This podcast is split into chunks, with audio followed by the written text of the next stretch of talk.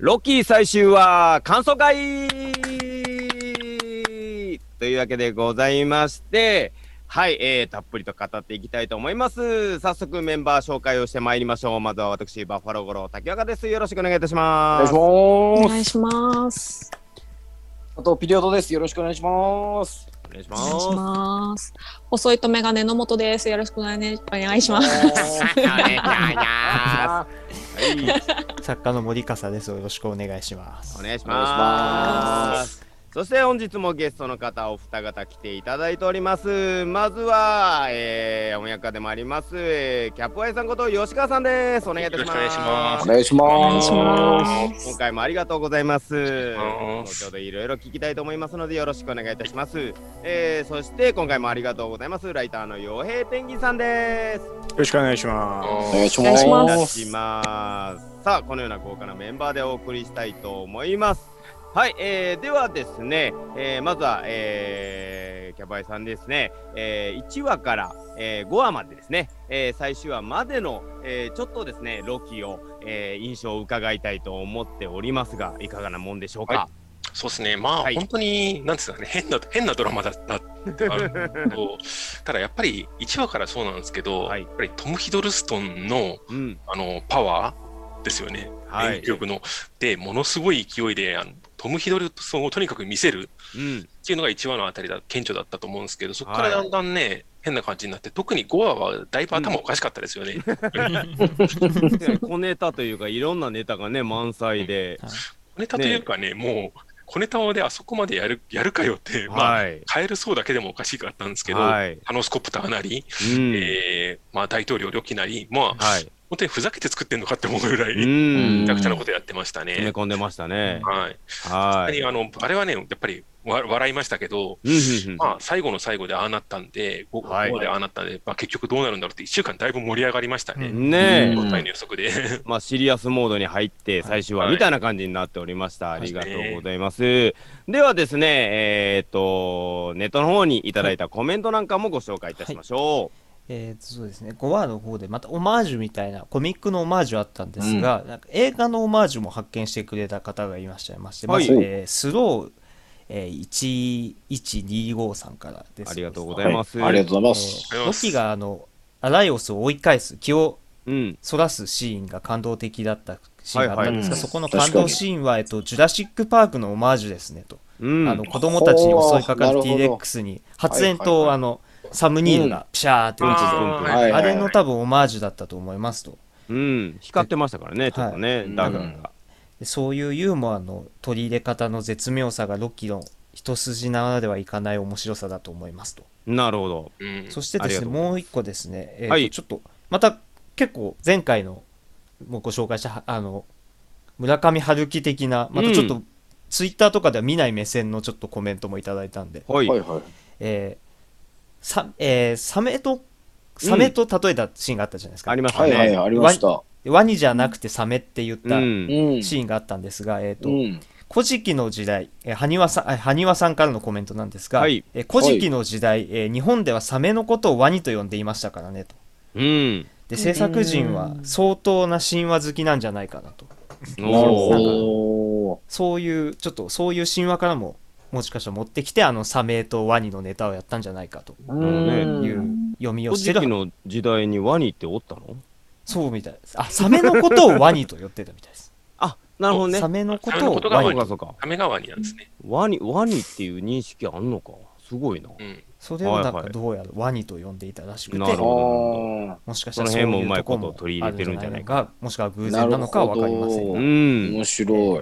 で、最後、ちょっと今日の、はい。えー今最終回のもちょっと来たので、おい、えーとうん早い。コメントさせて、をちょっと読ませていただきます。えっ、と、こちょえー岩瀬さん、両岩瀬さんからなんですが、はいえっ、と、両岩瀬さんは、えっ、と、ジョナサン・メジャース、えー今回、ちょっとある、すごいキャラクターを演じた、まあ砦に一人砦にいた、はいジョナサン・はいメジャースがやっぱすごかったと。う。うんん。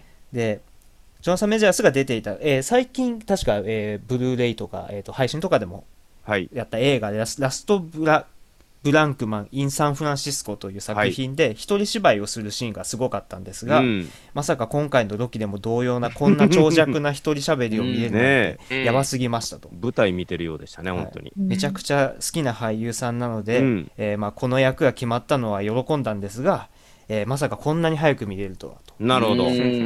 まあ、アントマンでね、出るんじゃないかなっていう噂がずっとはいはいね、出ておりましたから、はい、ちょっとだいぶ早い前倒しで。一足先に見れたことにちょっと興奮しておられるそうです。ちょっと今回、えーたくさんいただきましたが、この3つを今回ご紹介させていただはい、きます。皆さんありがとうございました。まあ、今回もですね、いろいろ気づきとかもあると思いますので、皆さんの意見また書き込んでいただければと思います。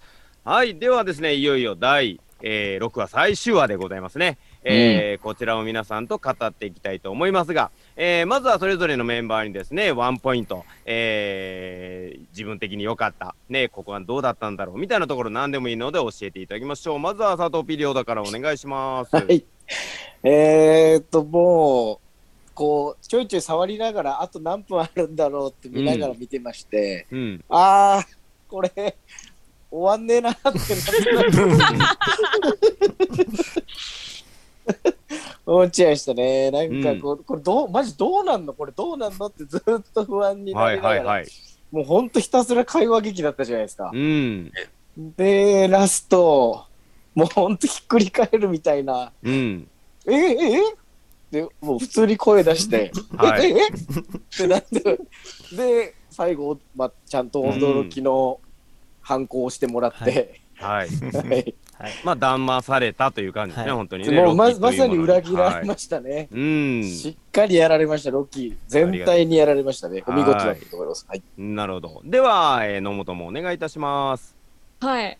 あのーちょっと時間がなくてまだ1回分しか見れてないんですけど、はい私あのーやっぱりその、メガネしてますけど、そんな大してあの、なんでしょう、頭良くないので、毎回その2回3回見て、割とその、頑張って理解しようとしはしてるんですけど、あのーちょっと今回はまだちょっと理解できてなくて、まだスペースキャット状態なので、ちょっとはいはいこの解説、はい、今日の解説でいろいろまたうん勉強してから見ようと思います。はい。まあなんかね、こう正体を明かすっていう感じもなんかね、かわしかわしみたいな感じなので、はい、そうなんですよ何が本質なのかみたいなのわからないと思う。ちょっとそうですね。はい。はい分かってないんで、これからまあみんなでいろいろ考えていきましょう。ありがとうごはいざいます。お願いします。はい、吉川さん的には何か今回最終回のポイントみたいなのありますでしょうか？えーもう今回は、はい多分まあ、MCU で一番恐ろしい話になったかもしれないですよね。おお。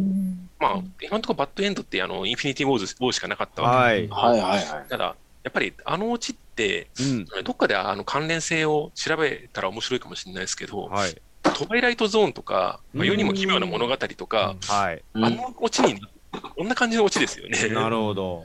あの、あの、何、周りがいつの間にか全部が変わってしまってたっていう。はいはいはいはい。わーいって終わる感じね。ええはい。あの怖さっていうのはすごかったですね。まあ、マジで、あの、藤子不二雄の世界ですよね。はい。F の方がやってそうな話じゃんけってなりなっちゃいましたね。そうですね。はい、その怖さでまっぺりゾクッとしましたんで、はい。えーさすがにあのシーズン2がなかったらマジで、あの いで、や、シーズン2なかったら本当に逆に、逆の意味で大名作になってたかもしれないですけど、ああ、なるほど。ここでね、希止めておくっていう希望なしで終わってたらすごいですけどね。うんはい。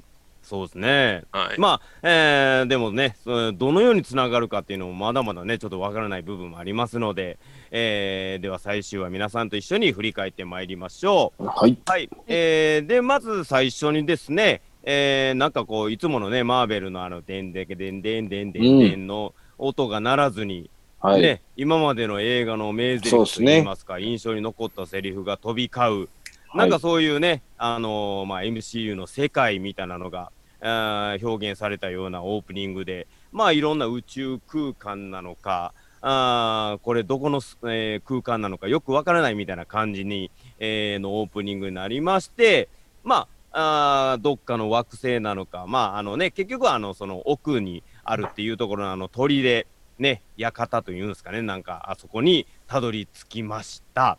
はい、まあ、周りにはこう、なんか土星みたいなね、輪っか、まあ、後ほどなんかこのね、あの時間軸のなんかまた枝分かれみたいになっていくみたいなところの、えーそういう輪っかとかもあったりしながら、えーまあ、その中にある館あーっていうところに、えーからスタートいたしました。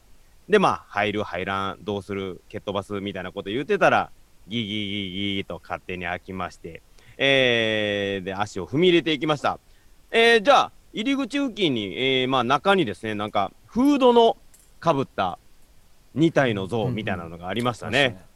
なんかもう、あの形とか見て、ね、皆さんもいろいろ考えたとは思うんですけども、うん。うん。なんか、うーん、アップ目の画像を見たら、フードの中にちょっとなんか、時計っぽいなんかね、ですよね。はありましたね、なんか文字盤みたいなのい。が。う。うんん、だからこれは一体何だろうっていうような感じで、あれはまあ、うーん、具体的なキャラクターっていうことではない感じですかね。あんまり見た記憶はないですうね。このタイムキーパー周りのやつは少はいし調べたみたんですけど、はい、あくまで美術のデザインの範疇かなと思って、どっかに探せばあるのかもしれないですけどね。なるほどねも。しまあか、すると、そうですね。あの、もしかすると、なんかあの、一回出てきた時に多分タイムツイスターだったんだみたいなことをやった時に一回フードだったっぽいっていうのは調べて分かったんだけどでも。基本的にそのあたえっとタイムツイスターっていうのはそのタイムキーパーの敵と、は敵というか反対の存在として出てくるみたいなやつなんですけど、当初出てきたなんかその宇宙人、グレイ型の宇宙人の肌色バージョンみたいなはい。やつのイメージが強いので、あんまり多分それをめモデルにはしないだろうなとは思う。なるほど、なるほど。たまたまかなという。いろんなことを匂わしながらっていう感じですかうね。ん。うん。まあ、それで、えーまあ、足を踏み入れますと、まあ、空間にポーンとミス・ミニッツがね、現れまして、えーいろいろね、えーなんかちょっと目の表情とかなんか怖い感じでしたね、なんかね。いやらしい感じでラスボスかと思いましたよね。今までの可愛い感じじゃなくなって、うんお前がラスボスだったんかいみたいな感じにな。ちょっとね、そうっすね、まあいろいろ、まあここが時の終わりの最後の砦だとかなんかいろいろ教えてくれたりとか、まあ教えてくれないこともいっぱいありながら、えー彼というね、えーワードを出してきて、彼って誰や？この砦にいるみたいなので、あり続ける男。まあ日本語の字幕ではそのような感じに、えーなっておりました。まあ全ての創造主で、まあ管理者みたいなところの位置だということでございますので、まあこれがね、まあ見ている人にとっては一体これが何者なのかみたいなところが今回の話の肝だったとは思いますが、えはい。まあ、えーここでいろいろ提案をね、えー時の流れを妨げずに2人を時間軸に戻すみたいな、また、えー先ほどね、飲むとこにようわからん言うてたいやいうのも僕らもようわかります。全然わかんないですいや、。もう、あの、竜王のあれと世界の半分をやるよみたいな感じで、みたいなうね。んお前の好きな人生を生きていいぞみたいな。ね、うん望みを叶えてやろうみたいな。うんところでございますよね。まあそこでまあ具体的な望みなんかね入浴決戦で勝ちたいのかとかサノス倒したいのかとか、ガントレット手に入れたいのかとか、うん。ねアスガルドの王になりたいのとか魅力的ないろんなやつを言いまして、えーでも、えーロキと、えーの2人はですねえーっとねこれは違うでしょうと、えー虚構でしょうと。運命は自分で切り開くんだと。なかなか強い、えー決意のもと2人が、えーやっておりました。がシューンという感じでまた消えまして今度は TVA の方に舞台が移りました。そしてラボーナのところにミス・ミニッツが、えー出てきましてまあこれもあそこの砦に行ってたっていうことはちょっと隠してた感じでしたね。なんか別件で時間かかりましたとか言ってたりとか、でまあ揃えてほしいものと全然違うものを揃える、まあこれも彼っていう言葉が出てきてでラボーナにしては彼って何みたいなことをうん。言うてましたので、この辺りがちょっとラボーナの関わり具合っていうのが、うんね、一体どうなんのかっていうことにもなりますよね。まあ、この後のシーンでも、えーいろいろ消えちゃって、その後、まあ、出てこないみたいな部分もあって、まあ、あー言ってた通りシーズン2みたいなところに関わってくるとは思うんですが、あーいろいろ気になる、えー動き、えーをラボーナしておりました。はい、それで、えー今度はまたもや、えー砦の方に移りまして、えー進んでいくと、なんか像がね、4体ぐらいあって、まあ1体がなんか壊れてるみたいなのがあって、なんかその3体はあそこのタイムキーパーの感じの像でしたね。うんあの、アンドロイドみたいな感じの。ね、で、まあ、1体だけが壊れてるみたいな、なんか意味深なあー表現などもありながら、あーここはなんだ、どこだ、あーどこに行ったらいいんだと思ってたら、またもや扉がスーッと開きまして、うん。座っておりました。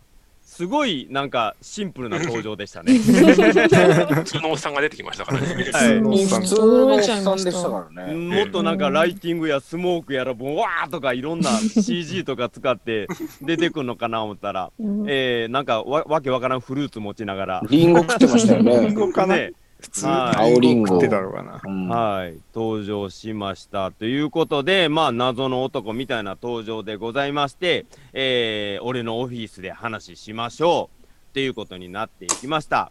で、まあ、エレベーターでね、3人が乗って、えーそこでですね、襲いかかっても、シュンシュンと、えー、全てかわされて、えー先回りされて、オフィスに着いた途端には、もうエレベーターの扉の向こうにいたりとか、あーなかなか、あー恐ろしい、えー男だなっていうのを感じさせるような登場でございました。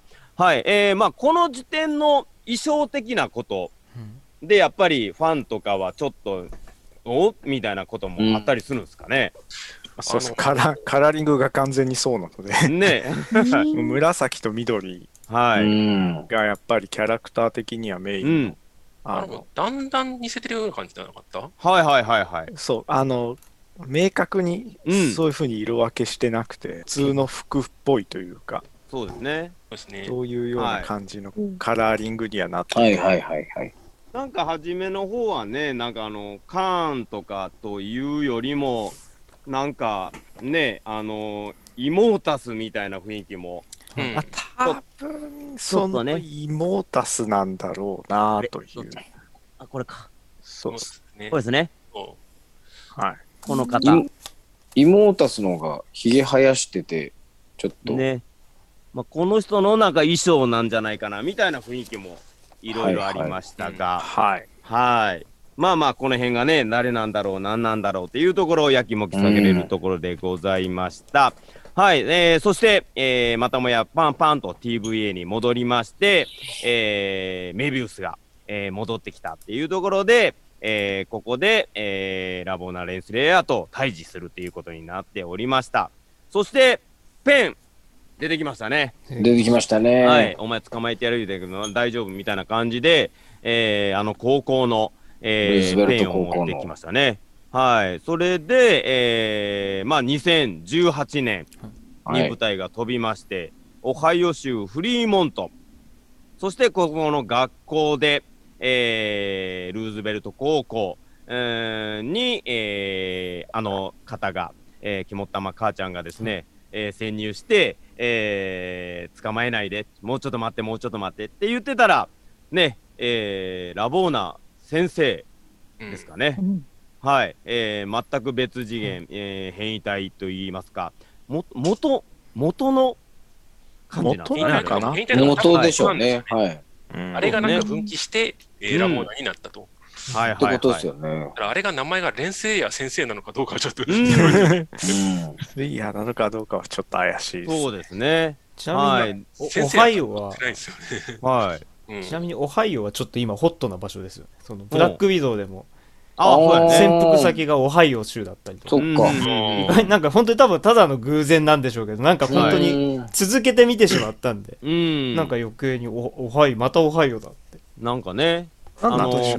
壁とかにもホームカミングのね、あ募集のやつとかもあったりとかして、うんなんかつながりあんのちゃうかとか全部思っちゃうね。2018年だと MCU では何の事件ああ、なるほどね。2018年だって年はどれくらいでしょう2018年はエンドゲームよりま前だから、ほでもそうっすね多分あのピーターが入る、うん入らないとかの時期だったと思いますなるほど、なるほど。だから多分シビル・ウォーとかうん。のちょっと前ぐらいかインフィニティ・ぐらいかなウォーが、インフィニティ・ウォーが何年の設定だったかとか、その辺が忘れると面白いかもしれない。そうですなるほどね。確かにそうですね。うんまあ、。先いろんな。生ブリップ前だったかもしれない。ブリップ前だったかな、かな8年は本当にあれだと思いますね。あの、ずれてない、ずあんまり確かずれてないはずなので、うん。そう考えると、それこそスパイダーマンホームカミングの時期、うん。そうですねあと想定かなって感じがします、なるほど、なるほど。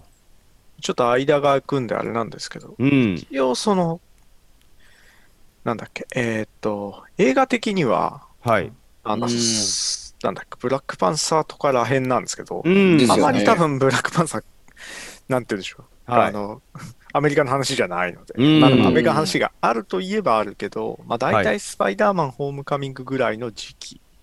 なるほど、なるほどだからも。しかするとそういうギャグをやってるのかもしれないし、全く関係ないのかも。はい。まあ、またこれもちょっといろんな匂わせみたいな部分で、うんニヤみんながニヤニヤするっていうようなところかもしれませんね。はい。まあ、えーそれで、えーまあ、あのね、えーいろいろ、えー他の TVA の職員たちも、えー事実をどんどんどんどん知っていくみたいなことになっていくということでございました。はい。えーそして、えーまたもや、えー、砦に戻りまして、え3人がいろいろお話をしております。で、まあ、えーこれはすべて私は知っていると。えー全部私が敷いてきた道なんだということで紙なんかを見せながらあーそれぞれのセリフが書かれてたりとか行動が書かれてたりみたいなところで、えー私がギリギリで交わせるのは全てを知ってるからだみたいなことになっていました。はい、えーだんだん本当にジョジョの敵みたいな感じになってきてはい。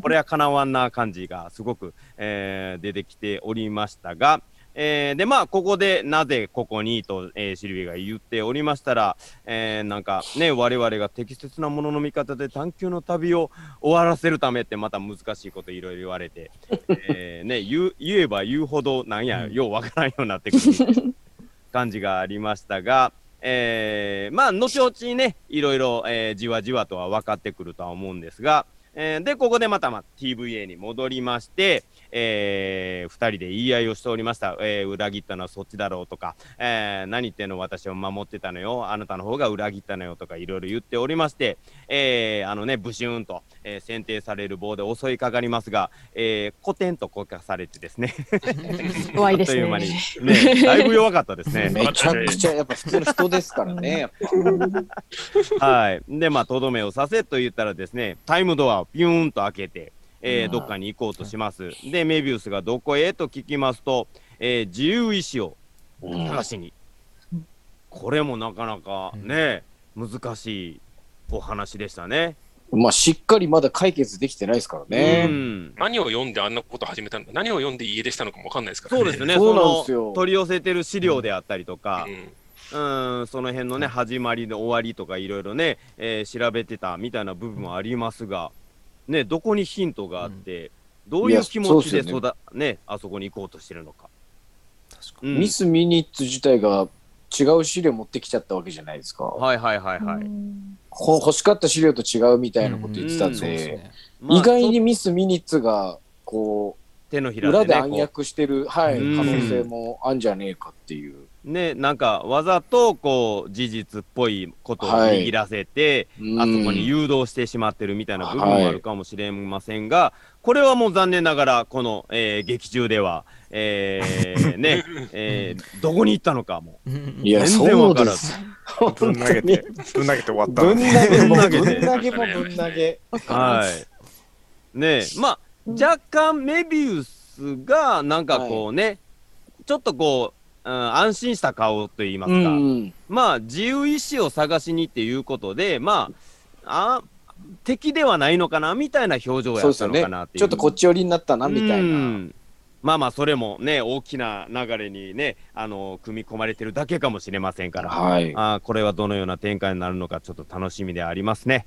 はい、うんえーはいそして、えー、砦にまた戻りまして、相変わらずよくわからない問答が延々と、はい、続いておりますね。はい。あのーまあ、えー私がいなかったら、この世界はむちゃくちゃだったよ、TVA もね、えーいなかったらもうすごいことになってたんだよ、うんあ言っててね、で、では何を恐れるの？って聞くと、えー私自身だとか、うんまたもう全問答みたいな感じの。いわゆるカーンの革新部分ですよね。要ははいはいはい。そうね。まあね、うんあのまあ後半的にはやっぱりね、その自分の変異体がこうね、うんえー恐ろしい行動を取るみたいなことにもつながっていくとは思いますが、もうこの時点では本当にもうちょっと分かりやすく説明してよみたいな、えー感覚でずっと見ておりますす。ね。はい。まあそこで、えー私はいろいろな名前でうん。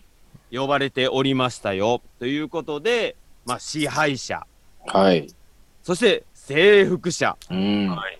出てきましたね。はい。で、あり続ける男。うん。はい。えー、そしてクソ野郎みたいなことを、はい。言っておりましたが、まあ、征服者っていうのはちょっと感を示してるみたいなところで、よろしいですかね。でで、あり続ける男っていうのも、タイムキーパー的な、えっとですね、はい。もともとタイムキーパーを任命したのが、うん、この He Who Remains って、そうですね。あのキャラで、一応これ、マーベルサイクロペディアとかでも名前あ、出てたんです出てたんですけど、タイムキーパー。はいはい。あ、タイムキーパーのとこ載ってましたね。問題はあの、まあ、名前の問題で、これ多分ディズニーの人もはい。悩んだ可能性あるんですけど、うん。うん。要は、アメコミ的なキャラの名前の翻訳ルールだと、はい。そのあり続ける人はうん翻訳として全然間違ってないんですよ。はいはい。ただ、うん He Who Remains、はい。なんか漫画の方はそう訳さなきゃ、訳す統一的に言うと、そう訳さなきゃいけないんですよね、カタカナはいで。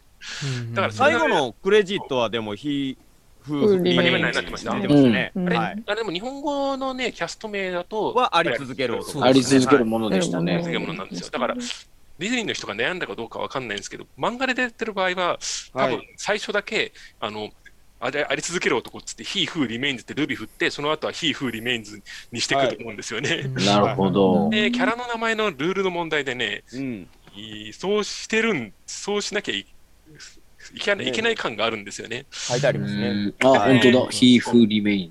はい、うんその人が実はタイムキーパーを任命したんで、本当はね、もともとはカーンとは別のキャラだったんですよ。なるほど。うんだから今回は一緒ほぼ一緒にしてる。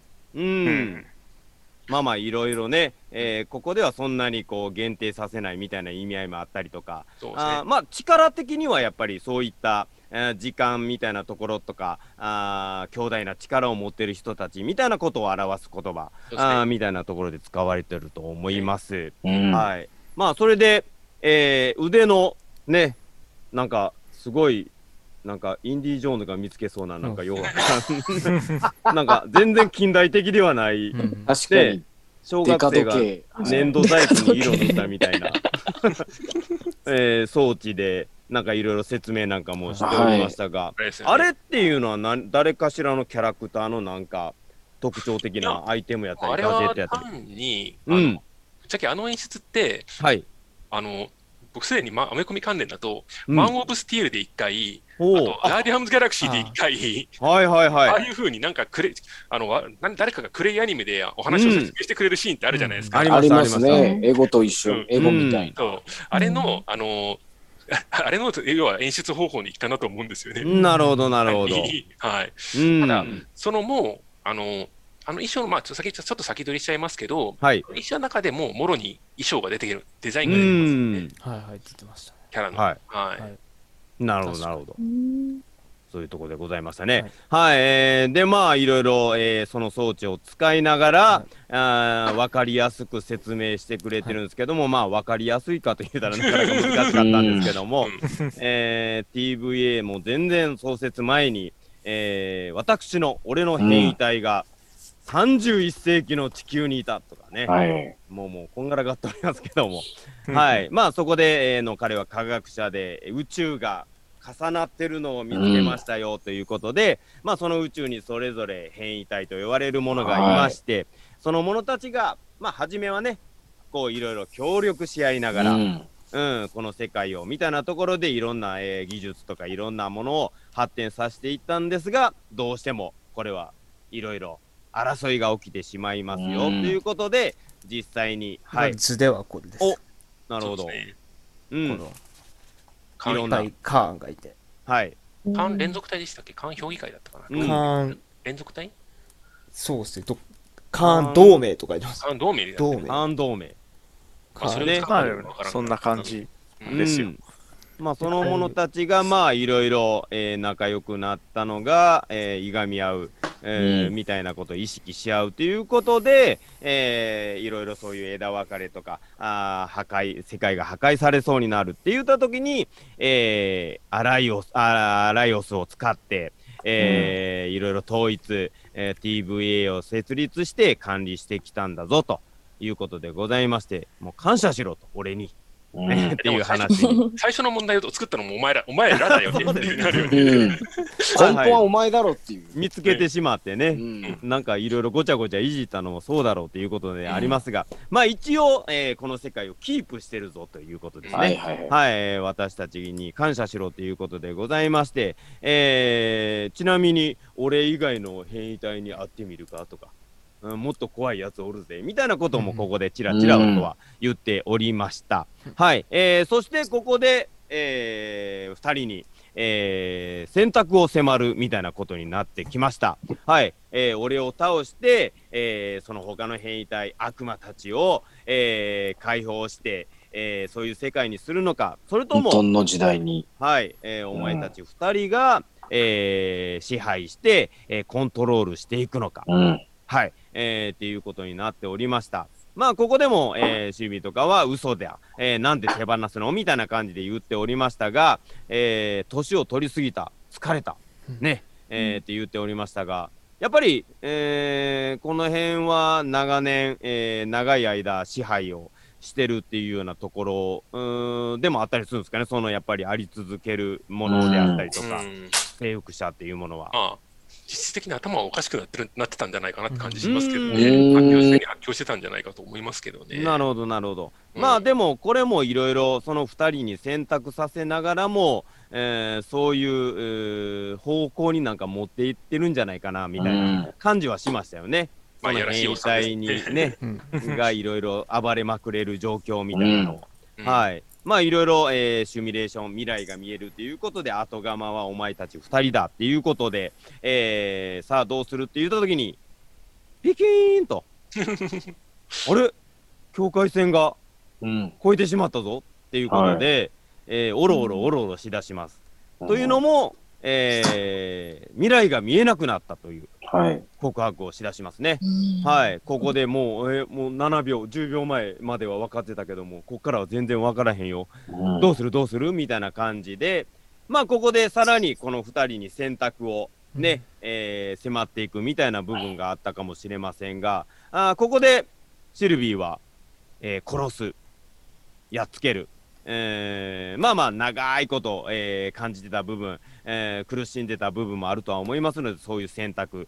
そして、ロキュー様は、えーしっかり止めて、えーあいつは本物じゃないか、もっともっと話を聞こうやな、うんということに、えーなってきました。で、ここで若干、あの、2人の意思が、せっかくね、ギュギュッとなってたのが、えーやっぱりあなたは王座が欲しいのね、とか、あなたを信じて損したわ、みたいな感じの、うんちょっと悲しい展開に、えーなります。はい。で、まあ、ここで、えーバチバチ戦うというような感じになりまして、まあ、それをなんかもうね、あのなんかニヤニヤ、ニヤニヤしながら見てる っていう感じの、えーそんな状況でございました。でも、えー結局はですね、えー身を挺して、刀も、えーダダガーも、えーほっぽり出して、えー首をね、えーダガー当てられてても、うんえー王座などいらないと。ここで、お前に幸せにいてほしいと。うん。ねえ、いいセリフが出てきまして、お互いにキスをするというシーンになりました。はい。うんでも、これもまたね、ここでまたがっちり固まるのかなと思いきや、うんはい。えー、シルビーがあなたとは違うと言って、ドーンとタイムドアを開いて、えーロキを追い出しました。はい。これ、タイムドアは、この、なんか、ガジェットみたいなのを取って開いたっていうことでいいんですかね、ねあれは。多分そうだと思いますね。あのね、やっぱあれはもうすごい、じゃあ力があるっていうことなんですね。ですね。僕はどっちかがどっちかを刺しちゃうんじゃないかなと思って、ヒヤヒヤしましたけどね。うん これどっちかドスで刺されるやろって思ったぐらい。うん はい。まあ、それで、えーまあ、追い出しまして、えーそれで、えー二人になりまして、シルビーが命乞いをしたらと言ったら、えーニヤッとして、近いうちに会おうという、うんなんだか恐ろしいうんセリフ。怖いっすよね、このセリフ。はい。まあね、知るのなんて怖くない。初めから、これを望んでたんだぞ、みたいな感じにも聞こえるような、えー感じの、まあ言ったら命乞いのセリフをして、えー刺されて、えーここはもうあっさり死にましたね。うん。こんなにあっさり死ぬんだっていうぐらいに、はい、えーやられましたけども、はい、っていうところで、えーその、えーあり続けるものが、えーなくなってしまうと、えーその周りにあった、この一本筋だったやつも、うにょうにょうにょうにょ枝分かれしまして、もうんねもうだいぶ霜降り状態でしたね、もう。う、ぐい枝毛でしたよ。もうえげつない感じになっておりました。もう、もう初めの道がもう全然わかんないぐらいになって。おりまして。まあ TVA でね、モニターで見てた、えーメビウスたちも、えー B15 も、えーね、これで見てて、タイトルにあります、とわに時を、いつでもっていうね、まあこの TVA の中も、あのー決まり文句みたいなはい。あー漢字を言いました。はい。えーで、まあ、これがタイトルにもなっておりましたが、えーロキ様、えーロキ様はボーンと、えー TVA の、えーところに追い出されたので、えーうなだれておりましたが、えー意を決して立ち上がり、えーメビウスたちを探します。はい。はい。そしてメビウスたちを捕まえてですね、えーここで起こった、砦で起こったことを全部報告いたしまして、えー大変な奴らが、えーやってくるぞと言いましたら、おう、君はここの職員だね。と え？ってこれですよ、これ。ねえ、え名前はなんて言うんだい君っていう。めちゃくちゃ怖かった、本当に。はーい。ねあれ？っていうことになりまして、えーエレベーターのあのホールのね、えーにありますタイムキーパーズのね、あの像があったところのところに目をやりますと、なんと、うん。像も変わっておりまして、これはもう完全に衣装が、はいうんカーンになってましたよね。ハーンの衣装になっておりましたね。はい。はい。まあ、顔はもちろんあの方はい。の変異体ということでございますが、色味はなかったんですけど、この胸のね、ねうん。ちょっと円の形のね、えー先ほどね、森笠が見せておりましたが、えーそちらのカーンになっておりまして、これはどえらいことになりましたぞと、はい、えーまさにこの形ですね。そうですね。そうですね、そのルックに。えーうんこれか。そうですね。カーンになってましたね。はい。しっかりカーンでしたよ。はい、えーということで、さあ、残り時間 はい。10秒。どうなるの？ってなったら、うん。そのまま、はい、スタッフロールがドーンと流れて、えーって嘘だろうってなりましたよね。始まったやんっていうね。何も終わってないやんっていう。う、ん。ねえ、感じになそうっすよ。りまして、えーこれどういうこと？どういうこと？どういうこと？ってなってると、えー途中で、えークレジットの途中でまた、えー挟まれまして、えーロキのあのファイルにハンコがドンと押されまして、そのハンコを見ると、シーズン2ということで、えーいつものあのね、シーズン2で帰ってくるっていうね、文句で、えーこれはかなりのサプライズと言いますか、うん。ねねロキはシーズン2のアナウンスはなかったですよね。なかったはずですね。はーい、本人も否定してましたから。なるほど。嘘つきですね。ないよと。普通にね、聞かれたらね、あるかもしれないみたいなこと言っちゃうわけにもいかないですからね。はい。さすがですね、裏切りの神。多分取ってると思うんですよね。おー、あ早い段の、階で本なら。すぐ出す。結構短いので、はいドラマが。うん。で、撮影期間から考えても、もしかしたら最初の序盤のエピソードとかまとめて撮っちゃってんじゃないかなっていうえ気はします今ね。多いですよね、準シ備ーズンちょっとまとめて撮ってしまー。うって。うん。あの、やっぱセット組み直さなきゃいけなくなって、ああ、なるほ それもあるので、あの直後のシーンとかまとめて撮っちゃうことが珍しくはなくて、ど。はい。もしかしたら出演者的にはもうシーズン2決まっているどころかシーズン2も撮っとるという。うん。CG とかは出来上がってないと思いますけど、はい。あの撮影自体はもうガンガンやっちゃう。んなるほど。もしかしたらなんなら終わっててもおかしくないぐらいの感じ。確かに今もうヒゲ生え、本人もヒゲ生えちゃってたりとかしてるんで、ね多分、ん。もしかしたらお、なんだったら終わってる可能性も。なるほどね。スケジュールさえ取れているんであれば、うんまとめて取っちゃう可能性もうんあるとは思うんですよね。となると結構早い段階でリリースが行われる可能性も。かなり早いんじゃないかなおというー楽しみ。気がしてますね。いや、うんちょっと早くないとな、逆に。あの、少なくともはい。次の、うんえっと、劇場映画は、えっと、シャンチーとかなので、まあ、はいそこに直接絡まないから、あんまりそ出さないにせよ、はい。2022年か？はい。3年ぐらいですかね。もし3年に入るぐらいの。確かに。えっと、アントマンは23かな、はい。うん。だから、まあ、来年には少なくとも見れなるんじゃないかなって感じはします。しかも来年の結構早い段階で見れるんじゃないかなっていうのは個人的には思っていると。うわあの、あれは今年中にやるはずなんですよ。まあそうです。逆算していくとなんですけど、はい。えっと、少なくとも崩壊は今年中にやるはず。なので、ー。はい。あの、それの後だとは思います。順番的にはなるで、ワットおーあえっと次の直近はワットイフなんですけど、はいワットイフはまあ、多分、ちょっとどうなるかわかんないですけど、うん。ムーンナイトが撮影の準備をしているっぽい。ええ。あの、主演の、ポーダメロンじゃねえや。はい。オスカー・アイザック。オスカー・アイザックがあのトレーニングしてる映像ぐらい出てるので、シーあハルクもともう今撮影中なんで。す。撮影してるはずなんで、結構今同時に多分進行してて、うん。あのやってるとは思うんですよ。また近々ラインナップがまた発表され発表だと思うんですけど、まあね、確かにまあ、ブラックウィドウも公開して、こうやってロキもこうやってやってると、だいぶね、あの、状況も変わってきますし、何をどういう順番でやるかっていうのすごく重要ですもんね。えそろそろブレイドもなんか続報出てくるんじゃないですか？ちょっと早すぎましたよね。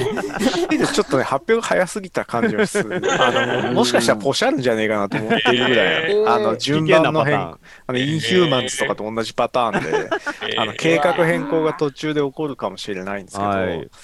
あの、ドクター・ストレンジが先に来るので、映画的には。えっと、エターナルズの次がドクター・ストレンジなんじゃないかな？多分。うんうんうんスパイダーマンが確かあ、そうかそうか。はいスパイまあ、一応スパイダーマンがあるのか。はいはい。スパイダーマンがやって、ドクター・ストレンジにうん。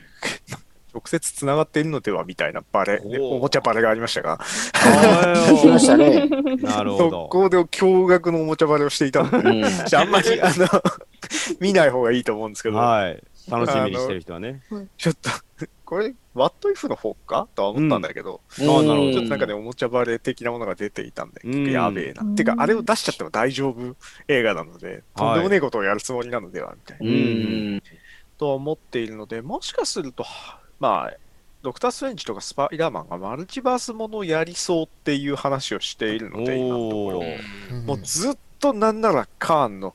変異体と戦う話なのではという、なるほど。さまざまなう。んいろんなバージョン出てくるなるほど。で、要はその、今までだはと、ちょっとずつサノスが絡んでくるうんお。話だったじゃないですか。はい。はい。やっぱあれでみんな、途中で見たりとか、その話飛ばして見てた人でも、うんなんとなく、サノスというキャラクター像が少しずつ見えてくるみたいな形になっていたじゃないですか。うんそれをやっぱりつなぐ、まあ、第2のアベンジャーズを作るためのキャラクターとしておそらく機能しそうだな。で、なるほど。カーンだったらそれできそうなんですよね、キャラとして。なるほど。過去編にも出れるしね。過去編にも出れるし、でもいくらでもできるんですよ。うん。で超便利なキャラで、でサノス並みに脅威の、はい。あなんかその生物をぶっ飛ばすとかじゃなくて、うんもうなんか時間軸を狂わすみたいな、うん なるほど。あの世界をマジで終わらすことができるので、はい。なかったことにするみたいな。いうんああ、なるほど。や、マーベルのね、ハードリセットをやる可能性もあるので、そうんの要は、うんえっと、リブートを、マーベル・シネマティック・ユニバース完全リブートみたいなことど。をかけた戦いができるわけですよ。えーできますね。そうすると、お前らの知っているキャプテンアメリカが違うやつになっていっても誰も文句を言うなよみたいな。コミックでは結構やられてた手法をいや まあ映画で。ー、MCU でクライシスを見るとは思わなうかったよ、本当に。ん。あの、マーベルは実はそれをあんま、あの、えコミックとしては避け続けてたんですけど、まあやったんですよ。なるほど 一回やったんですよ。やったんですけど、それがね、すごく映画向きのうん。展開なので、はい。なんかフォックスのユニバースとぶつけて対消滅みたいなこと そういう話まとめて要はその、コミックを2つ時間軸をメインで展開していたのを、はい。まあ、片方がまあもうもうなんかだいぶ収束気味だったのうですよ、ん。そのコミック出版社的には、はいアルティメットユニバースというのがあったんですけど、まあ、簡単にすごく簡単にまとめるとメインのユニバース、アルティメットユニバースをぶつけて破壊するっていうお話だったんですよ、へーそれがまたねファンタスティック4絡みのはい。お話だったので、うん。ファンタスティック4がまあメインといえばメインのお話ではい。世界の存亡をうん描くお話だったので、うん。最後に要はそのマーベル・シネマティック・ユニバースの最後じゃないですけど、はい。今回のフェイズのかなり後半戦にファンタスティック4を準備しているっぽいうんということを大考えると、はう。うんん。まあ、なんかね、うん。あの辺でバーンって、なるほど。なるほど。カーンが、カーンってやるんであれば、ファンタスティック4出さないわけにはいかんで、んファンタスティック4で決着をつけるんじゃなくにせよ、はい。しカーンが本領を発揮するとか、うん。カーンが出てくるとかで、カーンに立ち向かえるはい。新たなヒーローとしうて、ん。まあ、ファンタスティック4が、どちらか。といえばトンチで戦う型のはい。ヒーローが出てくる。る。トンチが、まあ、科学力という、科学力とトンチなんだけど、あんまり科学力ですらない時がはったりみたいなのでクリアしたりとかすることが多い。交渉とかはったりで決着をつけたりする。いや、結構人の技術盗んでますからね。カーンが持っていた技術とか、そう、なるほまあど。ドゥームが持っていた技術はいとか、他のねあの他の隠してた武器とか、なんかね、あの、なんでしょうね、世界の平和のためなら科学技術はオープンにするべきみたいな、あのいや、そういう人なんですよ。あのはがそうやって、そういうそのオープンにするべきみたいなタイプの科学者なので、はい。むしろそういう、普通にどんどん盗んでるだけだと思う。ちょっとね、ちょっと、モラルが、使えばいいんだ。モラルが欠けてる人なんですよ。でそれを他の家族がなんとかこう引っ張りながらはい。やっていくみたいな話。ブレーキ人間として。ギリギリにやっていくみたいな。だファンタスティック4のリード・リチャーズは最終的に強大な敵になりうる展開なんですよ。ああ、なるほどね。うんあの、一歩間違えばファンタスティック4より先にさ、例えばあのメーカーを出す可能性だってあるじゃない？で そう。で、うんまあ、その最最悪、マーベル最悪の、うん最悪の敵は、えっととして描かれた悪いその要は悪い世界を破壊してしまう最悪の敵だったのは、実は別の世界の、まあ、変異今マーベル・シネマティック・ユニバース用語で言えば変異体に相当するうん。リード・リチャーズだったはい。っていうおは話なんですよ。しかもそうんれ結構えぐいな、そのみんなが大好大好きだったかどうかは別として、はいそのアルティメット・ユニバースでやっていたファンタスティック4のリード・リチャーズが結構そのままそれになってるんですよええ。いや、や、やべえ展開を書いたんだよね、あれは。うんうんであるんですが、実はカーンもうん。はい。親戚なので、うんう。ん、そうですね。リード・リチャーズの。リード・リチャーズの親戚とはしておこう。説明するのがめんどくせえので。い。なるほど。あの、実は今回のエピソードではい突然出てきたそのカーン、カーン、うんまあ、カーンかどうかもちょっとわかんないですけど、まあ、カーンっぽい人うん。い。はい。は、こう、いろいろ説明をしてくれて30 31世紀で生まれて、はい。ヘイターがいっぱいいたからみたいな、うん。あのコミックに比べると非常に分かりやすい説明をしてくれたなっていうおーおー整理はされてると。感じでですね、あの、はいまあ、その時間のブレを書いてない、えっと、べまあなんかその未来の生き物だったものを過うん去に送られて育ってはい別の。未来に行ってみたいな話をずっとカーンはやる話なので、おーあの、それを多分あの時間で説明するのは無理だったので、難しい、ね。31世紀の人が変異体がいっぱいいるっていう、はいはあの分かりやすい変異体という言葉は説明しなくていいので、い。いいですね。まあ、やって、で、いっぱいいるんで危ないです。で、危ないバージョンもいるんですよ。だから多分、そのカーンが一体何者なのかっていうのは、ちゃんと後でうん。説明されると思うんですが、はい。うん説明されたところで、果たして分かるのかどうか、どれぐらい噛み砕いてくれるかどうかは分かんないですが、はい。まあ、ちょっとね、あの、まあ、そのナサニエル・リチャーズというんですけど、うん。ちょっとめちゃくちゃなキャラなんではい。で、どれぐらいの感じで描かれるかというところではあります。う。うんんでも、なかなか都合のいい、ね、ヴィランと言いますか。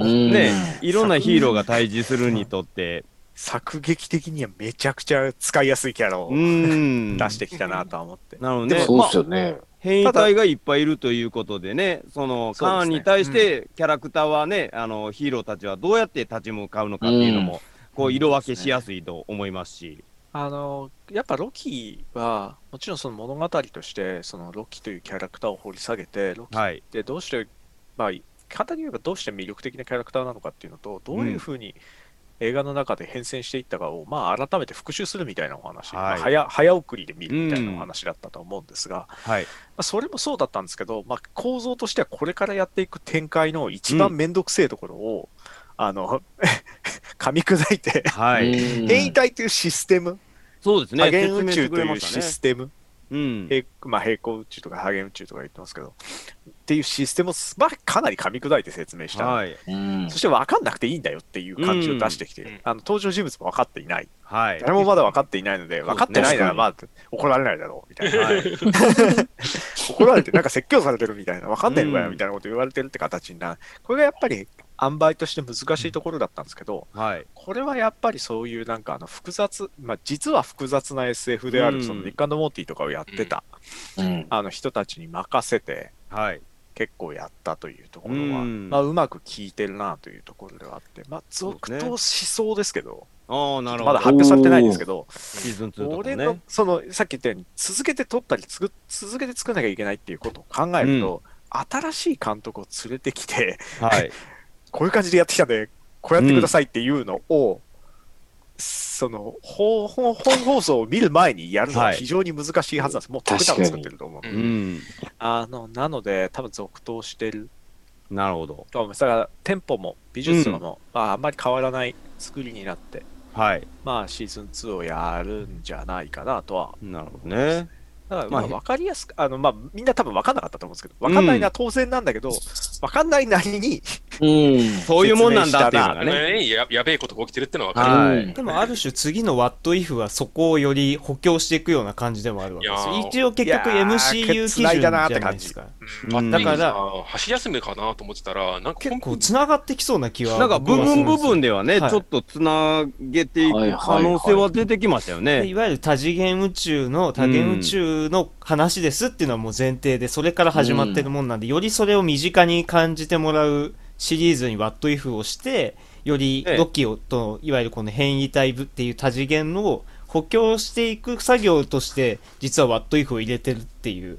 まあね、がっちり絡むっていうことじゃないかもしれませんけども、説明としては確かに。ね、ちょっとした部分が、あうん。うまく絡めたりとか、はでも確かにこの「What If」っていうタイトルがねはい。なんか浮いてる感じはしましたけどもい。や逆にちょっとここで浮かないような感じうにん。印象ありますよね。ビビってたのは、うん。ロキの最後でウォッチャーが出てきたらどうしようと思ってたんだよ ね。出てくると思ったん ね。はい。かもしくは最冒頭部分で、そのはい。振り返り音声と、うん。その、はい宇宙の展開みたいなのを多分書いたのが、かなり冒頭に出てきたじゃないですか。はい。あれの下りは What If につなぐのではと思っていたんだけど、ああまあちょっとなんか、うんもしかしたらそこまでね。そこまではやらなかったね。まあわかんない。や。やってくるかもしれないけど、もう一回同じ映像を使うかもしれないけど。なるほどなるほど。まあそう、What If は結構早い段階で発表されてて、うん。で多分 What If はやるっていうことは決まっていたんだけど、うんなんか結構ロッキーがそっちの方向へ舵を取ったんだよなという。ね。うんいいですねやっうんぱ変異体はすごくなんかねそれぞれ能力が違うっていうところもね、あのーすごく説明してましたし、ね、カーンもいろんな能力、ね、いろんな、えー弱点持ってるっていうのが結構いろいろ描きやすいなと思いますから、かなりまあすごく。話としてはドラマチックに作りやすいヴィランだなって感じまあすね。どっかにワニカーンがいるはずですよ。ですよね。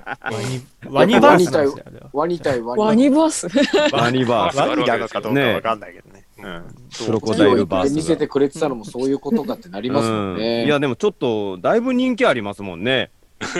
ワニロキです。か確かにヒロキ突然出てきたワニが。ねファンコとかでもかなりね、うん。してましたね。ていうかファンコ、とフかにもなってァンコもね、速攻で準備されてたことを考えると、やはりワニロキ人気になるなっていうことが読まれてたんだなって。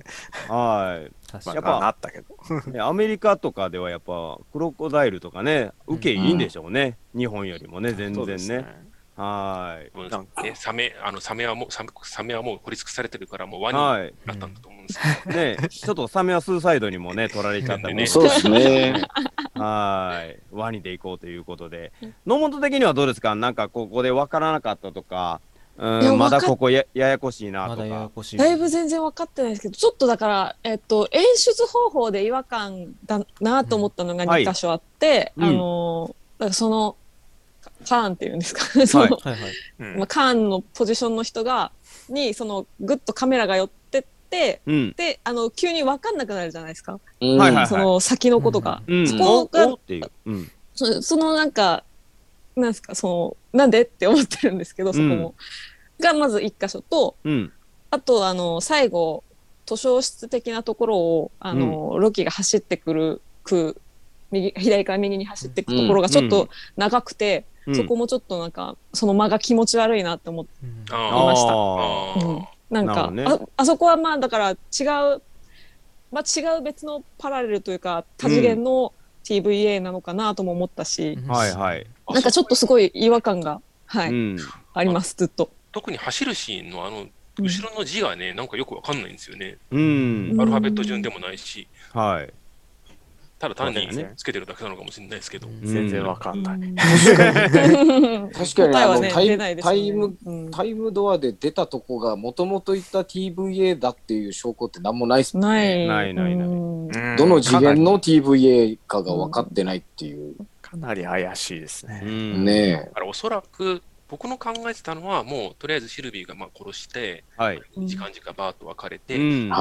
気がつかないうちに、まあ、先にドアには怒られてたから、はい。すでにあの時点で、そのうんマルチバーサルウォーは発生した後で、ってことですよね自分のう。ちに終わり、カーン、最後に残った孤独、最後に残った、全員が戦って、あの、カーンウォーをやって、最後に残ったカーンがああそこの像になってるやつなのかうなと。うん。すでに戦い終わってました。なんかいわゆるこの一連はもう一人のカーンが仕組んだってことなんですかね？このそれはありそうくっていう。いわゆるあのいわゆる僕らが想像する支配者カーンがここまで導いてったんだよっていうことがなんとなく。要は多次元宇宙戦争を引き起こしたいがためのカーンがいる。だからうん。そうそう、まあ、確かに。あいつは引き止め役というかそれをうってことだよね。まともにしときたかった男があそこの城にいてそれをなんとかしたかったカーンがいて、がいてう、それがミス・ミニッツの可能性めちゃくちゃあるんじゃないあの あの時点だとカーンを発自他自分以外のカーンを発生させないようにしてたと思うから、うんうんはいうんそうですね。なんかね、な不思議な。やっぱあの二人が仲良く、えー支配するってなったら悪い感は生まれないということですから、はい。やっぱりそういう具合に、あーあのね、フルーツ食べてた、えーね、えーあり続ける男は、もしかしたらそっち方面に導いてたかもしれませんよね。うんでもやっぱそれ以上にちょっと、えー殺してしまうという選択。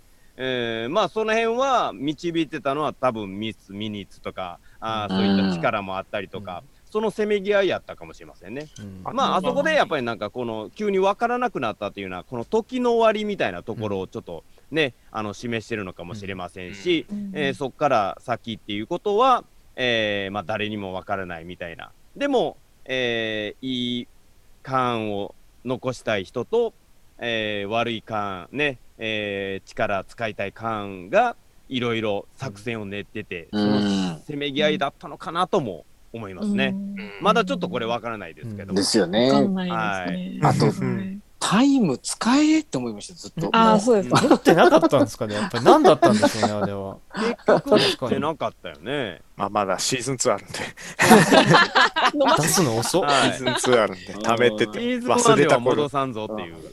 忘れた頃、みんなが忘れた頃に出してく一瞬だから最後なんかいろいろ探して TVA なんか駆け巡ってる時に探してんのかなと思いました。ああ、重しにし石使うかと思ったんですけうん。ど、使わず。誰？って言われてたよ。うん。うん。うん。いやー。かまあわいそう。もしかしたらあそこの次元ではもうそういうものがなかったかもしれませんしね。そうですね、確かに。うん。うん。そういう可能性もあるからね。うんもうどの次元のやつなのかって全く分かんないから、うん本当に分かんない状態に陥りうましたよ。ん。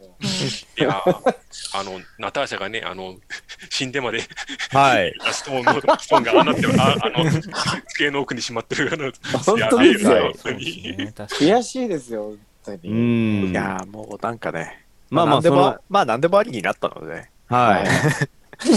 何でもありになったんで、ブラックウィドウも別になんか、あんな風にみんな一回悲しい感じになったけど、はい。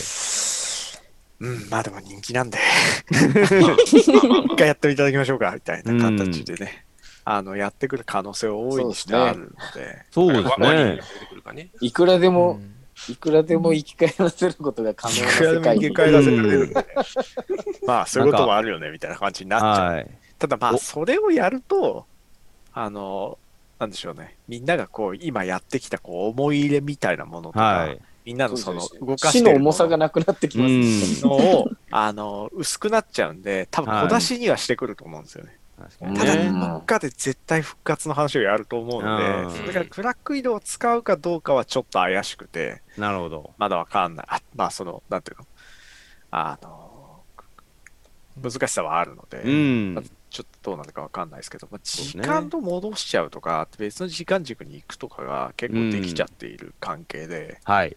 まあ別にブラック移動は、あのブラック移動は死んだことを、うん。価値を落とさないために、はい。あの別の確かにね。変異体ブラック移動をまあそうですね持ってきましたみたいな。ガモーラみたいなことですよね。うん。そう、もう、もうすでにやってるっちゃやってるんですよね。はい。そうですね。ガモーラが結構飛び道具な、ん 復活の仕方。でしたけど。そう危ねあれ、あれ絶対あの話すると思うんですよ。その、うん。次のえー次のガーディアンズで、ガーディアンズボリューム3に相当するのかな。うん。で、あの、絶対やると思うんで、まあ、あれも、カーに絡めようと思えば絡められるんで、なるほどね。ああいう、うん。た多元宇宙の話になるわけだから。まあ、可能性はありますけど、やっぱちょっとファンのね、納得のいくところの着地が、うですねかなかね、難しくなってくるかなと思なかなかそれはコミックを見出せてないな。毎回なんかす、なんかまあ、大小みんな怒るので、う。はい。う んそうですね。どっちに転んでも怒っちゃいますからね、ファンっていうのは。ねまあ、復活させないことを決めてるキャラクターもいて復活しないことはあるんですが、うん。まあ、なんかね、復活しませんよとは誰も言っていませんみたいな感じがいまして、ヨンドゥもありますか、ヨンドドゥも。ヨンドゥも。ヨンズはね、あの、役役者ジェのジェームズ・ガン的には、うんなんてことはなく、あの、ヨンドゥじゃないけど、役者の、あ、役者をそのままなんてことはなく出してきたりとか、青くないヨンドゥが出てくる。うんはい。まあすでに DC の方で髪の毛が長い読んでいますか出ちゃった。そうだよな。まあでもすぐ殺すって言ってましたけど。うん。出さない、出さないことはないはずなでもんですよ。はい結構ヨンドゥがワットイフは大きい役っぽいですよ。ね。編で見結構ましたよ。中心人物ではないですけど、結構大きな役を与えられてましたよ。で、あの、なんだっけ、あの、結構、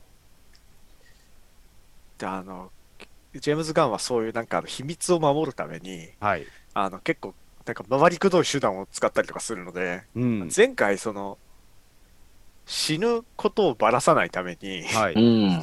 インフィニティ・ウォーの撮影現場の写真をマイケル・ルーカに撮らせるっていう 大技をかましていたので、あの、おインフィニティ・ウォーの帽子かぶって、はい。なんか写真撮っちゃうみたいな、うん。要はその、芸能人が間違えて、間違えてそのね、ばネタバレしちゃってるみたいなネタをやったんだけど、うんなんかまさか死ぬんかいみたいなうん。話になって、今みんな予想する人たちは、こいつはじゃあインフィニティ・ウォーに出てくるから、こいつは死なないだろう枠みたいなのでやってたりもしたんで、うん。なんてことはなく、復活して出てくる可能性も。はい。だからうんなんかあの、冗談で言ってたあの、サンドゥとかゴドゥとかそういう兄弟 日本数字、日本数字で。まあ、日本好きだから、確かに。ワンドゥ。ワンドゥもいる。かわいい。まあでも、本当に出しそうなんで、うん。あまりヨンドゥは復活しないもんだと思っていると、なんか一番カジュアルに復活してきても誰も怒んなそうな、そうですね。確かに。確かにそうっすね。ブラック移動はいろいろなうんところで怒られそうな、はい。それはなしでしょみたいな感うじなんだけど、ん。いや、ロボヨンドゥが出てくる可能性ありますよね。マイケル・マイケル・ルーカーが出てくる可能性はかなり高い声の出演ぐらいはなんかでしてくれそうですよね。なるほどね。とは思うんで、ロロボ出しときゃみたいな部分もね。確かに。ゴジラ VS コングもありましたから。はい。小栗旬が白い目向いてるかもしれないです。はいヨンドゥの頭蓋骨から。はい。操って。ね、日本人俳優が出てみたいなことになるかもしれいう、そういう飛んだギャグを、ストラグリンがヒレに乗っ取られるのね。ヒレに乗っ取られてマイケル・ルーカーの声で喋り出す。そうですない。ねは。マジね。ありそうやな。そういう、でもそういうくだらないギャグやってきそうなので、い。うん。やってきそうな監督ではありますよね、自分はいまあちょっと話題がそれちゃったけど。いい。まあでも、まあ今回は、あのージョナサン、やっぱりメジャーズがすごく良かったですよね。はいで、うん結構、まあやっぱり、えー語るっていう感じの、えーお芝居でしたがこれがやっぱちょっとカーンっていうキャラクターになるとやっぱ雰囲気もゴロッと変わってくるんですかね。どうなんでしょうカーンはあんな感じのキャラでではないんですよねね。え。軽いへーあんな感じの軽いキャラではないんだけど、漫画と同じだとサノスと大してあの動きが変わらない人になる。そうそうそう逆にああやってくると、でも、でもあの、後ろに手を組んでこう、はい歩いてるところが結構そうですねビジュアルとしては書かれがちなんだけど、うんちゃんと像がそうなってて、はい。渋いネタをやったな。あ のさっき野本さんがおっしゃってた、その、はいあの喋りであのいきなりあのこあ急に未来わからなくなったわみたいな、あれああのあれすごいですけど、あれあれを特撮とか全然やらないで、うん。喋りだけで表現しちゃう。喋りだけで表現いですよ。あれすごいですよね。うん。ね。やっぱ、そう、あの、ま、結構最初の段階からも言ってますけど、ロキはい。ちょっとやっぱ舞台演出が多いんですよね。うん。舞台的演出が多くて、まあ、はい。で、何をや、物語も何やってるかっていうと、結構閉鎖環境で、うん。あんまりでかいところでやらないで、はい。結構同じ部屋でね喋ってるシーンが多くて、うん。で、まあ一応なんていうの、あの、た立ち回りみたいなのやるけど、はい。結構そのなんかシーンごとにうん。明確にあんまりこう、広いとこ、あんまり広いとこ出ない映画だなと。はい。あの、ゴアの地下室もそうだよね。あのうん。あの、あとあれもそうだし、なな何が多いって、とにかく対面で喋るシーンが多いんですよね。うん多かったです。チーム、まあ、まあ2対1だったですけど、はい今回は。あの、椅子座って喋るシーンがとにかく多いめちゃめちゃドラマで。そうなんですよね。うん。あの、で、全然戦うシーンとかないし、はいうん説明が多いし、そう要うんは情景、場面の説明が多いんですよね。はい。すごく舞台、あと一人芝居のパートが長い。うん。喋りの演技が長いっていうのもなんか舞台演出みたいな、要はうん役者がレベルが高くないとできない大技をうん間違えたなんでという。まあでもすごい役者ばばっか集めてるので、もうなんはいかいくらでもできるだろうなみたいな。うん。あでもジョナサン・レイズは本当に良かったです。はい、ね今はラブフクラフトカントリーとかで見ますか？そうなんですよ。へーラブクラフトカントリーの主演なので、ほう。えあ、そうなんだ。見てーみたいな。ラブクラフトカントリー、まだちょっとですね、あのまあ、うん UNEXT で配信が入るんですけど、ちょっとこう、週毎週更新なので、ちょっと全部配信されてからなるほど加。入して一気に見ようかなみたいなことを考えてるんですが、グリード3とかにも出るかもみたいなね。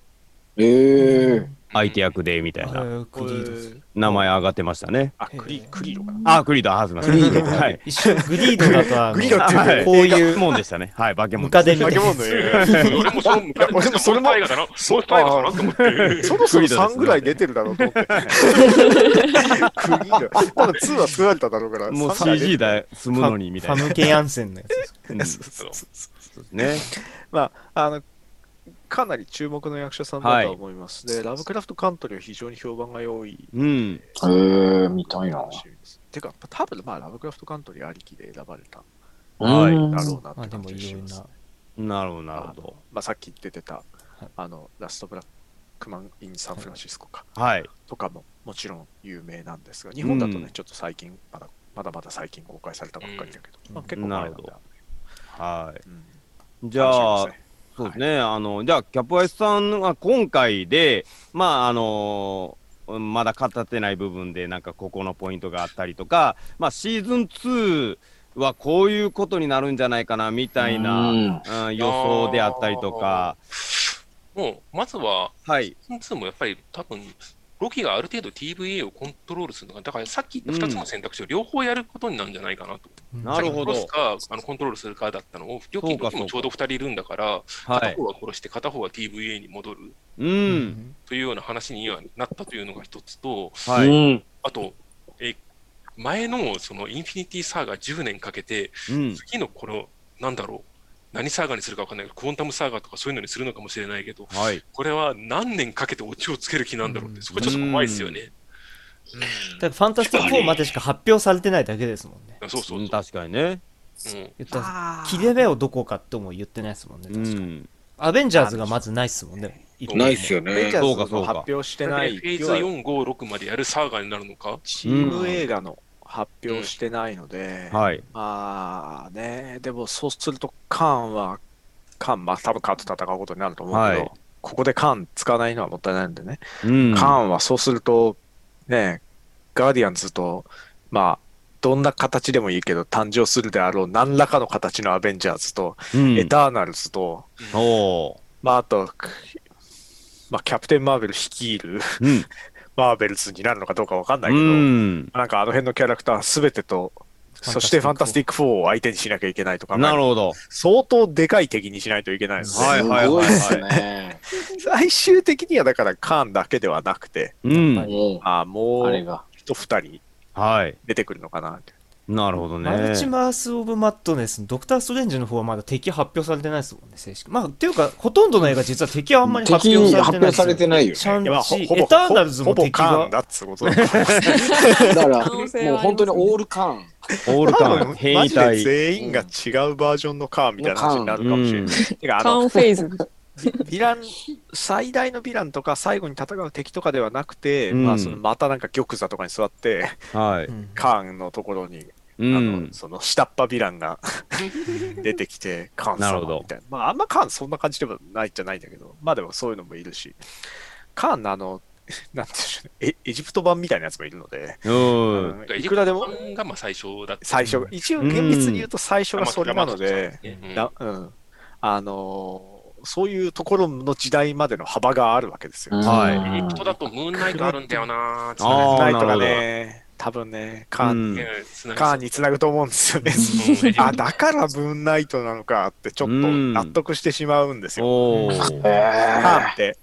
古代エジプトの縁があるんでね。そうでもね、あの、途中から見るっていう人が、やっぱ流れがわからないと見れないとかね、いう意見もあるじゃないですか。これが結構、今回はカーンです。今回もカーンですってなったら、まあ見に行こうかってもなるかもしれないですね。わかりやすいのかどうかわかんないですけど、ただ、一つ言えるのは、前のバージョンより、前のバージョンというか、えっと、インフィニティサーガより、うん。見やすい環境にはなると思うんねですよね。多分、やっぱ長期シリーズになれば、そういう意見もね、やっぱ出てくるのは。ドラマを見てねとか、はいすべてのものを一つのサービスで見れるようにしてしまっているので、なるほど。まあ、まあ、その、うん要は完全な囲い込みが、追いかけやすい。まあ、我々は完全に囲われているので、はい。出るんじゃねえよ少なくとも、少なくとも抜けんじゃねえよみたいな。ネットフリックス見るなとは言わねえけど、はい。配役はするなよ。あの外翼化すんだよ。だってもううん本当にやめるタイミングねえじゃんみたいな。うんまさにですよね。ないですね1。ヶ月開くっちゃ開くけど、1ヶ月でもギリ開かないですもんね、そのワッギリトイフま開かないんですよ。。でだから、いやあ抜けようかなって思ったらめちゃうから。だから映画をですよ。そのプレミアムにしてるのも多分その戦略のうちだよね。はい。まあちょっとあの解約しづらいっつって真面目に怒られてましたけど、うん、怒られてましたね。強めに怒られてたので、あれ、いや、あれマジだと思うので、あれは本当に良くないので、いやうん。そう。てかあれ海外でやね、やれ、ちゃんとあの好きに休めるもんね。うん。冬はね、ネットフリックスはあれなんですよ。あの、それはかつてものすごい怒られたので、あ、なるうほど。ん。あの、やめたんです。その方が、で、多分彼らの持ってるデータで、そういう風にした方が、やめて戻ってくる人が多い。うん。うん。確かに戻ってる人多いですもんねうん。チケット買って。フールとかももちろんそうなんですけど、うんそういうので戻ってきやすくしてる方がいいっていうことなので、まあ、ちょっとね、今のディズニープラスはそこはまだま。だ出来たてのサービスなんで、そこはちょっと D アカウント改がなんか二重なってるとかね、めっちゃ聞きますもんね。だから、ディズニー通貨さみたいな側の どこのサー場合ではただまあ、あの確か海外のディズニープラスもあんまりそういうのは、うん今ん。とこ得意じゃないっていう、今、はい。これがある。なるほど、なるほど。だから、そうやってみんな、全部一括で見れますよというのを、うん。はいいしてく。シリーズだと思います。うん。いや、確かにこれね、ある程度シーズンが空いても、またね、いつでも見返せるっていうことですからね。うんロキシーズン2が始まるぞって言った時には、えー、ドドドッとこう見返して、シーズン2に備えるっていうのもできるっていうのが、えー我らはまんまとハマってるっていうところでございますが。はい。ということでございまして、まあシーズン2ね。まあ確かに先ほどね、あのー吉川さん言ってたように、えーロキがまあ、ちょっとヒーローっぽく活躍するうん姿が見れるような感じなんですかね、やっぱね。わからない。ねえ、でもなんか、シーズン1ではね、えーどういうことやどういうことやっていうのがあったんですけども、ちょっとなんか、ねえ、やっぱ裏で、えー時間軸を戻そうというようなうん、やっぱり事実を知ってる数少ないね、うん人ですから。本当にしばらく最初はロキがずっと机に座ってるだけになって、仕事してるだけになるかもしれないし。はい。まあ、あの、シーズン1とはね、あの、テイストをゴロッと変えてくるパターンとかもね、うんえー全然あるとは思うんで、結構重厚な会話劇、えーいろいろネタ振りみたいなところをしっかりと、えーやってたシーズン1とはまた違う魅力があるかもしれませんので、えーまたシーズン2も楽しみにしておきましょう。えー続いてディズニープラスとしては、What If? あというかマーベル作品でもマーベル作品はそうですね。なるほどね。えーっていうことでございますし、まあ映画はブラックウィドウも、はいえー公開中でございますので、また引き続き追いかけてまいりましょう。はいではですね、最後に告知、えーはいタイムといたしましょう。キャポエさんからお願いいたします。はい。えー、とまず今月なんですけど、えーはいとウエストコーストアベンジャーズの2巻、完結編が出ます。ほうえーとえーサブタイトルがあのいろいろ考えたんですけど、結局、はい怒りので、えー怒りのサンダードームになりました。はい。びっくりしましたね。あの いろいろが怒られないんですか？って言ったら、あの商標としかないかないから大丈夫ですって言われて、それになりましたね。はい。本当は僕はもっとひどいタイトルついてたつけてたんですけど、それははい潰されま、潰され潰れたりなんですが、はい。で、あのーこれまだあのツイッターとかの告知とかはしてないんですけども、はいさんのサイトには出てるんですが、はい。8月ちょっと2冊出まして、いろいろスケジュールのずれとかもあって、はい。あの、What If サイド B うん。第2弾。と、あと、シャンチーおおあは公開前に。公開前に出しいいまですすので、ね。はい。それぞれよろしくお願いいたします。はい。わかりましたね。What If の方は前の、そのですね、読書あの、あれですね、はい読書会に時間は爆弾を入れてるってうん発言をしたんだけど、えーまだ発表されてなかった、ないんであれですけど、はい。やばいのを入れてますので、おお。お前これなるほど、なるほどこ。れ、これ訳すかよっていうのを入れてますので、はいええ楽しみまあ、アニメも楽しめますし、そうやって、えー翻訳本も楽しめるということになっておりますので、えー同時に楽しんでまいりました。ありがとうございます。では、傭兵ペンギンさんもお願いします。はい、えっと、現在劇場で公開劇場公開中の、えーまあはいブラックウィドウうんのパンフレットのね、えースタッフの、スタッフというか監督とスタッフ、あの制作スタッフの、えっとはいインタビューの、えっと、構成と編集、あえー翻訳をうん。しております。はいえーまあ、あの、舞台裏の内容がよくわかる内容になっていると思いますので、はい。あのぜひ劇場に行かれた際にはうん買ってみてください。はい。はい。いやーやっぱ、劇場で見る MCU ブラックウィドウ良かったですね。最高でしたね。なんかね、ちょっとディズニープラスに慣れてる部分もあったりとかして、うん。えーついつい今回もね、やってしまおうかな思って、やっぱりちょっと劇場に足運んで、はい。ね、大画面で見るっていうのはすごくいいことだと思いますので、はい。はい、えーまあその辺のね、あの感想会もできたらなとは思ってるんですが、えー見れてるメンバーがね、えーまだ少ないということでございまして、はい、えー野本はどう？ちなみに。今週中にシークエンスハヤトモと行きます。はい。そうですか？行きますよ。?OK です、OK です。もう約まあまあ、ます。ディズニープラスでもね、見れたりするっていうことにそうですね。なりますから、は、はいい。いつでも見れるということで、えーまたそちらの方で会いましょう。えーまたね、あの、ディズニープラスのドラマ、あーもちろんこちらの感想会もしてまいりたいと思いますので、またその時は皆さんお力をお貸しください。よろしくお願いいたしお願います。します。はい、ということで、また皆さんいろいろコメントも書き込んでいただきたいと思います。ということで、今回以上、最終話、えーロキ最終話の感想会でございました。ありがとうございました。ありがとうございました。あありがとうございました。りがとうございました。